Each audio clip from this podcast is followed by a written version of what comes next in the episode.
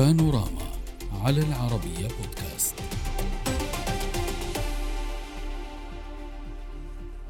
بعد سنوات من الهدوء بين القوات الأمريكية والجماعات المسلحة المدعومة من إيران في سوريا، تحول الشرق السوري إلى ساحة للمواجهة بين طهران وواشنطن في تغير مفاجئ لقواعد الاشتباك وفق تقارير إعلامية. التصعيد الذي بدأ الخميس الماضي مع هجوم بطائرة مسيرة ونتج عنه مقتل متعاقد أمريكي وإصابة أربعة جنود أمريكيين في إحدى القواعد بريف الحسكة قرب الحدود العراقية. سارعت واشنطن إلى الرد بقصف جوي على منشآت مرتبطة بمجموعات تابعة للحرس الثوري، ما أسفر عن مقتل تسعة عشر مسلحاً حسب حصيلة للمرصد السوري لحقوق الإنسان. ورغم أن المجموعات الموالية لإيران في ريف دير الزور استهدفت سابقاً قواعد عسكرية أمريكية في المنطقة، إلا أن تلك الهجمات لم تكن مؤثرة. وفق خبراء فإن هذه الاستهدافات الأمريكية الإيرانية المتبادلة تشير إلى أن حال الهدوء النسبي بين الطرفين أخذ منحا جديدا ينذر بمواجهة أوسع للنطاق. ينضم إلينا من أمستردام عبر سكايب يعقوب سعيدة الباحث في الشأن الإيراني، ومن واشنطن عبر سكايب أيضا ديفيد بولوك المستشار السابق في وزارة الخارجية الأمريكية. أهلا بكما. يعني بداية لأبدأ من واشنطن عبر سكايب، سيد بولوك، هل نعم. هذا حادث عابر أم نهج جديد تتبعه الإدارة الأمريكية؟ بصراحة كاملة أنا أعتقد أنه الجواب البسيط لا. أنا أعتقد أنه نحن كنا نرى تلك الهجمات المتبادلة من زمان في أراضي سوريا، م. ولكن الحقيقة أنه ما يخالف الماضي أنا أعتقد هو قتل مواطن أمريكي، ولذلك نحن كنا نرى رد فعل قوي أمريكي على هذا الهجمات، وكما نحن كنا نرى في الماضي في السنتين الأخيرتين كما قال الجنرال مارك ميلي ووزير الدفاع الأمريكي لويد أوستن، وكمان كما قال الرئيس الأمريكي جو بايدن. نحن ندافع عن الذات ونحن مصرون على حماية الأمريكيين في كل مكان في العالم. طيب سيد يعقوب سعيد الباحث في الشأن الإيراني، هل هذا يعتبر امتداد لهذه المواجهة بين الطرفين على أراضٍ سورية أم تغير لقواعد الاشتباك بينهما الآن؟ في الحقيقة ما يميز هذه المواجهات أن الميليشيات الموالية والمدعومة من إيران استخدمت مسيرات إيرانية الصنع في هذه الضربات اللي استهدفت القاعدة الأمريكية. هذا الأمر لم يحدث في سوريا إلا ما ندر، كان يحصل دائما في العراق، ولكن يبدو أن الأراضي السورية تبدو فعلا هي الساحة الأنسب لنقل المواجهات المحدودة بين إيران والولايات المتحدة إليها بدل العراق، يعني البلد اللي شكل لسنوات في الحقيقة ساحة ساحة مواجهة بين أذرع إيران والقواعد الأمريكية، خاصة أن الميليشيات الولائية الآن في العراق قد خفضت من منسوب العداء للولايات المتحدة في خطاب قادتها الأخيرة. يبدو أن السبب وراء ذلك ورغبتهم بعدم إحراج حكومة السودان المدعومة من الإطار التنسيقي.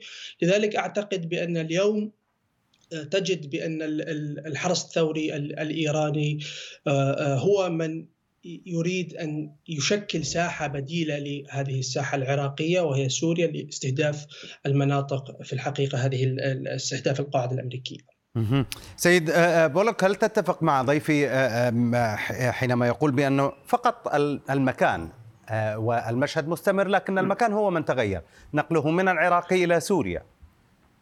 آه هذا من الممكن بالصراحة. أنا أتفق مع هذا التقييم الواقعي. نحن نحن نرى الآن مرحلة ما يشبه أو نوع من الهدوء في العراق بالمقارنة إلى الماضي،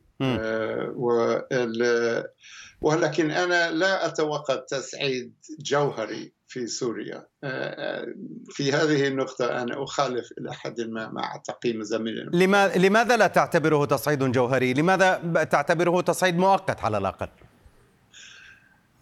لأن حسب قول الرئيس جو بايدن نفسه لما قال نحن لا نسعى لمواجهة عسكرية ضد إيران، وكما نحن كما أنا أقرأ وأنا أفهم تصريحات إيران في نفس الوقت أنه ليس هناك رغبة لمواجهة عسكرية واسعة بين إيران من ناحية وأمريكا من ناحية أخرى، ولكن هناك تحرش يعني إيراني وربما أيضا رد أمريكي قالها بكل وضوح أنهم جاهزون لردع أي هجمات ضد القوات الأمريكية. لما لو قتل مواطن أمريكي لا شك أنه نحن سوف نرى رد فعل قوي أمريكي على تلك الهجمات الإيرانية أو من قبل الميليشيات الموالية لإيران، سواء كان في العراق أو في سوريا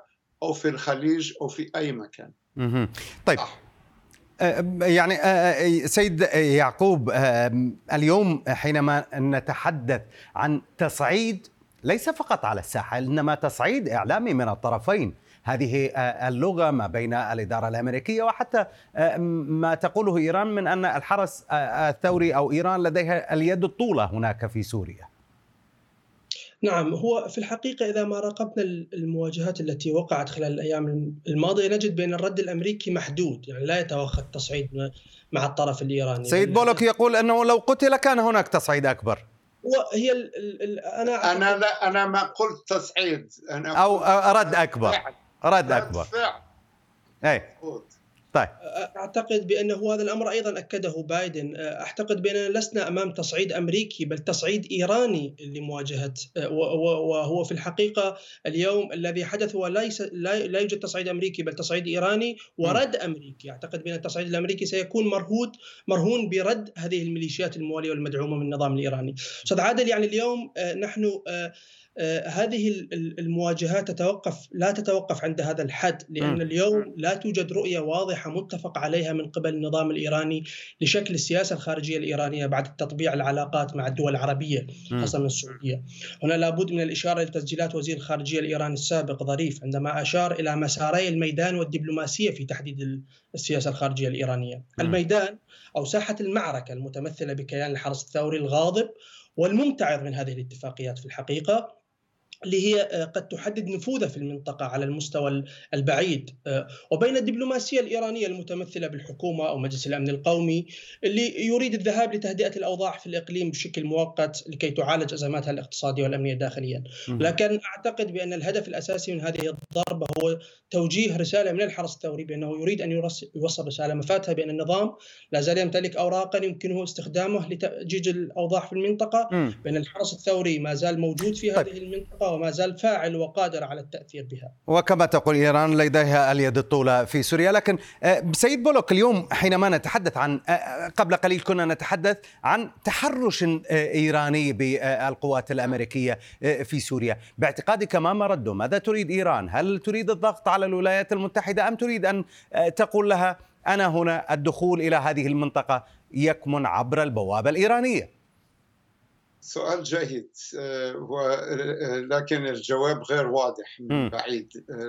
أنا بصراحة كاملة أنا لا أفهم النوايا الإيرانية بشكل واضح، وأنا أعتقد أن ربما كما قال الزميل المحترم هناك نوع من خلافات داخل النظام الإيراني بين على سبيل المثال الوزارة الخارجية من ناحية والحرس الثوري الإيراني من ناحية أخرى أو القوات الأمنية الإيرانية، وطبعا في نهاية الأمر المرشد الأعلى هو صاحب القرار. وأنا أعتقد أنه ربما هو يريد أن يقول للعالم نحن في مسار الآن كما قال الزميل تطبيع العلاقات مع المملكة العربية السعودية م. والكويت والإمارات العربية المتحدة وكذا وكذا، ولكن في نفس الوقت ما زالت أمريكا العدو الشيطان من